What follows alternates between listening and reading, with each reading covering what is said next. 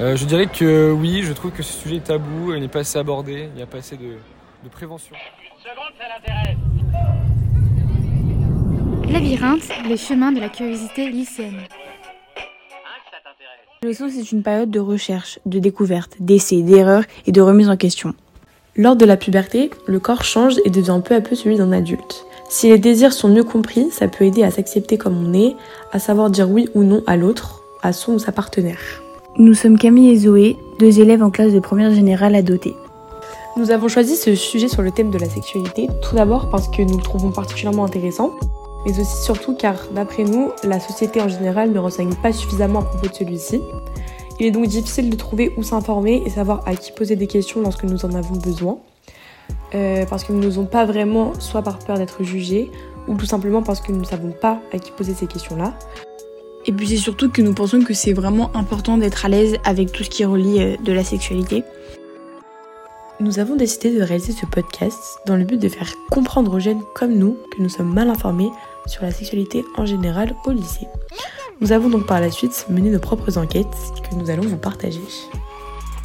Donc nous sommes allés en premier temps à la rencontre des deux infirmières de notre lycée qui ont gentiment pris le temps de répondre à nos questions, mais qui ont préféré ne pas être diffusées sur le site. C'est donc pourquoi on a pris des notes durant cet échange et euh, nous allons vous en transmettre ce qui en est ressorti. Tout d'abord, elles ont tout de suite affirmé que les jeunes, de manière générale, n'étaient pas assez informés, donc en se justifiant par le fait qu'elles s'en apercevaient lorsque les élèves passaient les voir, et que bah, au final, en, creusant un peu, ils savaient pas vraiment grand-chose. Elles nous ont notamment fait part de la malinformation sur la contraception, mais aussi des idées reçues sur certains points qui ne sont pas forcément les meilleurs à cause de certaines mauvaises informations qu'on peut facilement retrouver, notamment sur Internet. Les infirmières nous ont également assuré que les principales questions qui étaient posées, c'était le plus souvent euh, tout ce qui relie des moyens de contraception, surtout lors des rapports, quand le préservatif y craque par exemple ou qu'il est tout simplement pas utilisé. Les filles, qui sont d'ailleurs celles qui viennent le plus souvent à l'infirmerie, viennent demander par exemple des pilules euh, du lendemain. Mais aussi la question qui revient souvent, c'est le sujet des règles douloureuses. Euh, elle parle notamment de l'endométriose. L'endométriose qui est une maladie gynécologique qui est fréquente et qui concerne une femme sur dix. Les infirmières du lycée orientent aussi sur des endroits anonymes afin de se faire dépister.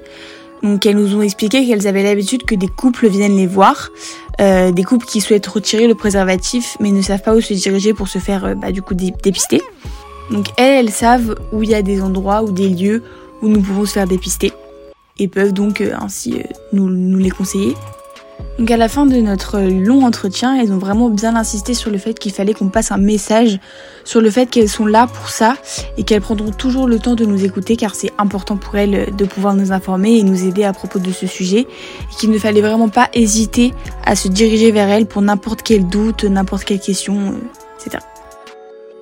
Comme je l'ai dit précédemment, nous avons donc réalisé une enquête par questionnaire où nous avons posé plusieurs questions et avons obtenu diverses réponses. La première question était Trouvez-vous que vous êtes suffisamment informé sur la sexualité depuis le collège? Là, les réponses ont été plutôt mitigées puisque nous avons 66% de personnes qui répondent que non, elles n'ont pas du tout été informées depuis le collège, euh, tandis que 34% des personnes répondent oui. Là ici, déjà un écart se forme.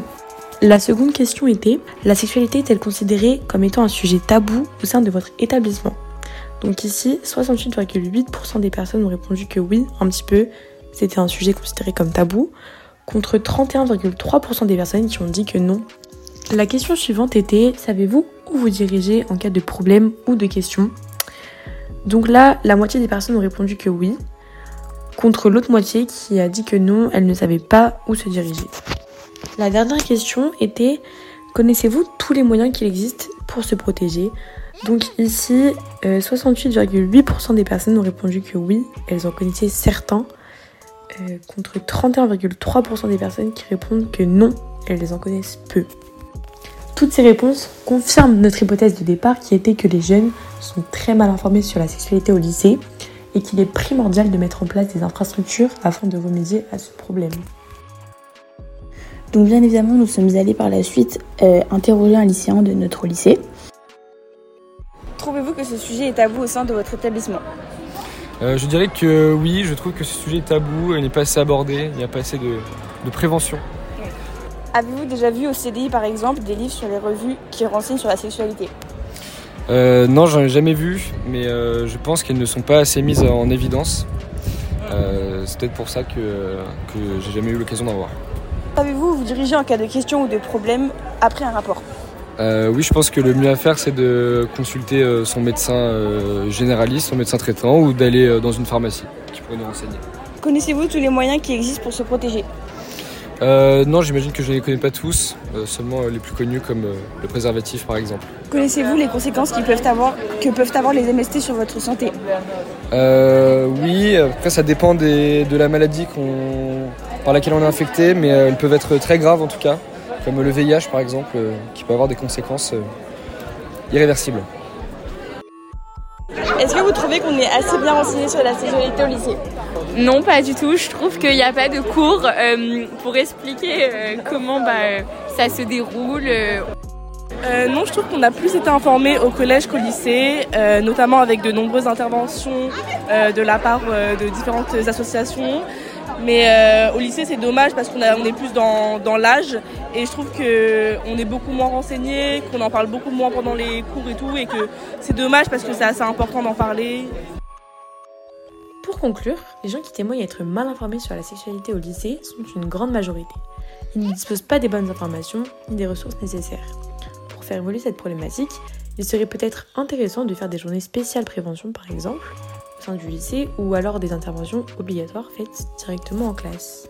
Les dispositions déjà mises en place sont pour nous trop peu nombreuses, euh, leur communication en est mauvaise, euh, peu de lycéens sont mis au courant, et malgré le fait que quand même, malgré tout, on observe une vraie volonté de changement lorsque par exemple il y a une petite conférence sur la sexualité justement qui s'est déroulée dernièrement, cette malinformation au sein du lycée peut vraiment quand même finir par nous poser problème et nous mettre dans des situations assez inconfortables, voire même compliquées.